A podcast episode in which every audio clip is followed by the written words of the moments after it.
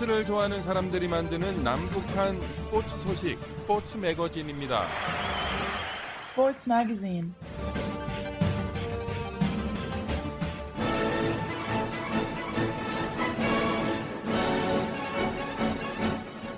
북한에 계신 자유아시아 방송 청취자 여러분 안녕하십니까? 여기는 미국의 수도 워싱턴입니다. 지금부터 그 어떤 방송에서도 들을 수 없었던 북한 청취자들만을 위한 최신 스포츠 소식을 전해드립니다.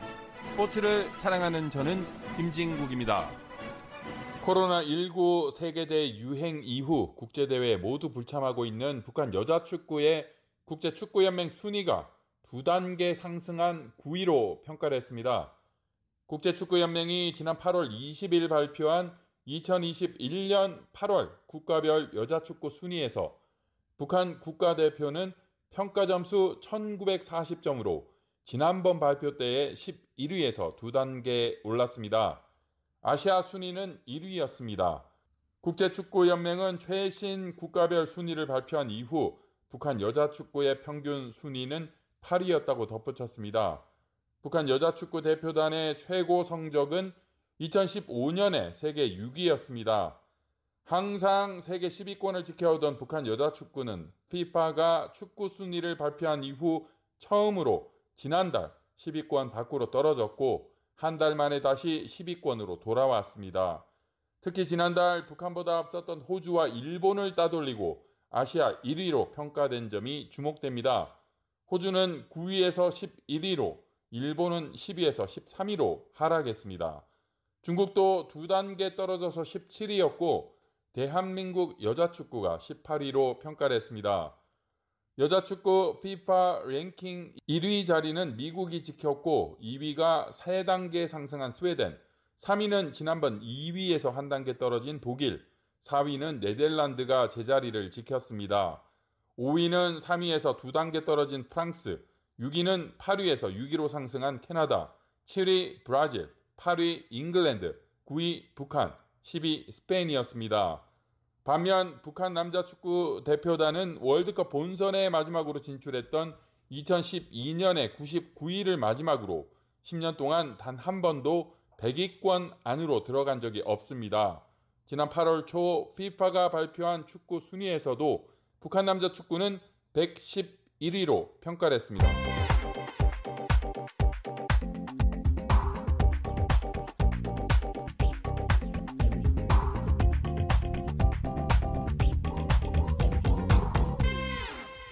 2022년 카타르 월드컵 본선 진출을 위한 아시아 지역 최종 예선이 지난 9월 3일부터 시작됐습니다.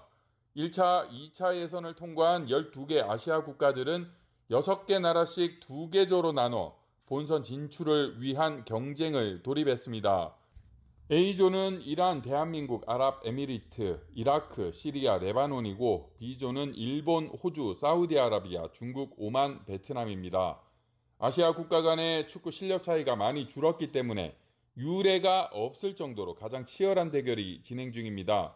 A조는 이라크와 비기고 레바논에 승리한 대한민국이 1승 1무승부로 선두입니다. 2위 1승의 이란, 3위 1무승부 이라크입니다. B조는 호주가 2승으로 선두이고 2위 사우디아라비아, 3위 1승의 오만, 4위는 1패 일본입니다. 원래 2020년 9월 3일부터 2021년 10월 12일까지 총 10개 경기가 치러질 예정이었지만 2020년 코로나 바이러스 감염증으로 인해서 2차 예선 경기 일정들이 밀려 결국 1년여 미뤄져서 2021년 9월, 10월, 11월, 그리고 2022년 1월과 3월까지로 진행됩니다. 총 5번의 올림픽 예선 경기 주간에서 두 경기씩 10경기를 치르는 매우 빡빡한 일정입니다.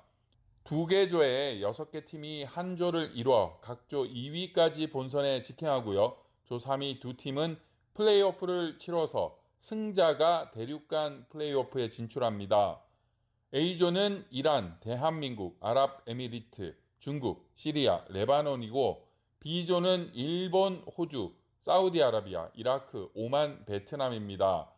아시아 국가 간의 축구 실력 차이가 많이 줄어들었기 때문에 유례가 없을 정도로 가장 치열한 예선이 될 전망입니다.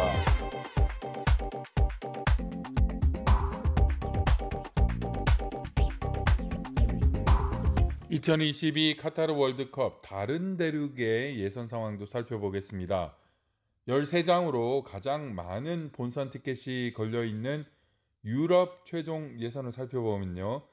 모두 10개 조로 나뉘어서 경기를 진행하고 있습니다. 그룹 A는 포르투갈, 그룹 B는 스웨덴, 그룹 C는 이탈리아, 그룹 D는 프랑스, 그룹 E는 벨기에, F조는 덴마크, G조는 터키, H조는 크로아티아, 그룹 I는 잉글랜드, 그룹 J는 아르메니아가 선두를 달리고 있습니다.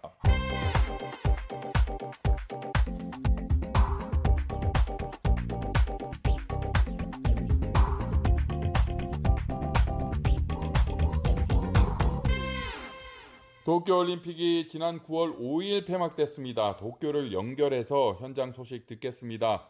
오늘도 도쿄에 이동준 씨 연결됐습니다. 안녕하십니까? 안녕하세요. 네, 패럴림픽이 9월 5일 날 끝났습니다. 그 다음 날 6일 날 이제 대한민국 선수단들이 이제 출국을 하는데 그날 이제 스폰서사에서 그 기념품 증정이 있어서 제가 그걸 이제 도와드리려고 나리타 공항에 갔었어요.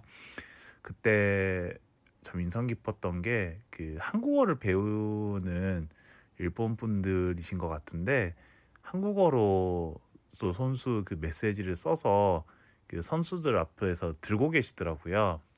일본에 잘 오셨습니다. 그래서 즐거운 추억 되셨는지 뭐 이런 내용이었는데 굉장히 좀 감동적이었습니다. 한국 선수분들도 좀 감동을 많이 받으신 것 같더라고요. 패럴림픽이 끝난 후에 도쿄 분위기 어떤지 궁금한데요. 분위기 어떻습니까? 패럴림픽이 끝나고 이제 도쿄는 음, 아무래도 이제 코로나가 한 이제 감염자가 급증을 하면서 이제 코로나 대책에 이제 온 신경이 지금 곤두서 있는 그런 상황인 것 같습니다. 다행히도 그 확진자가 이제 조금씩 줄어들고는 있는데요. 여전히 이제 올림픽 개최 전에 비교해서는 확진자가 지금 많은 형, 많은 상황이라서 그 빨리 그 코로나가 좀 안정이 되면은 좋지 않을까 그렇게 생각을 합니다. 자, 일본 내에서 가장 화제가 된 패럴림픽 행사 무엇이었습니까? 음, 일본 내에서 가장 화제가 됐던 패럴림픽 이벤트는요. 글쎄요. 음, 패럴림픽 자체가 올림픽보다는 역시 좀 주목을 받지 못했던 게 아닌가라는 좀 그런 생각이 들기도 했고요. 뭐 일본의 매스컴들도 다들 이제 일본 선수를 중심으로 비추다 보니까 특별히 패럴림픽에 대한 패럴림픽에 좀 특별했던 이벤트는 좀 기억나는 게 저도 잘 없는 것 같습니다. 가장 흥미롭게 보셨던 패럴림픽 종목 어떤 게 있습니까? 가장 흥미롭게 본 종목이요. 음, 저는 역시 제가 좋아하는 종목이 육상, 특히 이제 마라톤이다 보니까 마라톤을 좀 재미있게 봤고요. 또 좀 인상 깊었던 건 수영이었던 것 같습니다. 하계 올림픽, 패럴림픽 모두 끝이 났습니다. 아, 북한은 끝내 두 대회를 모두 불참했는데요. 그 사이에 일본 언론에 이와 관련된 보도가 있었나요? 네, 올림픽하고 패럴림픽이 끝났는데 그쵸. 네, 북한은 어, 두 대회 모두 참여를 하지 않았습니다. 네, 지난번 올림픽 때도 잠깐 말씀드렸지만은 일본은 북한에 대해서는 이제 언론에서는 별로 언급을 하고 있지 않더라고요. 네, 저 개인적으로는 북한 선수들 참서 참여를 해주기 해줬으면 좋았을 거라는 생각은 드는데, 네, 일본의 언론에서는 보도는 찾아보기 어려웠던 것 같습니다. 네, 감사합니다. 스포츠를 좋아하는 사람들이 만드는 남북한 스포츠 소식 스포츠 매거진 오늘 순서는 여기까지입니다. Sports Magazine. 청취자 여러분 건강하십시오.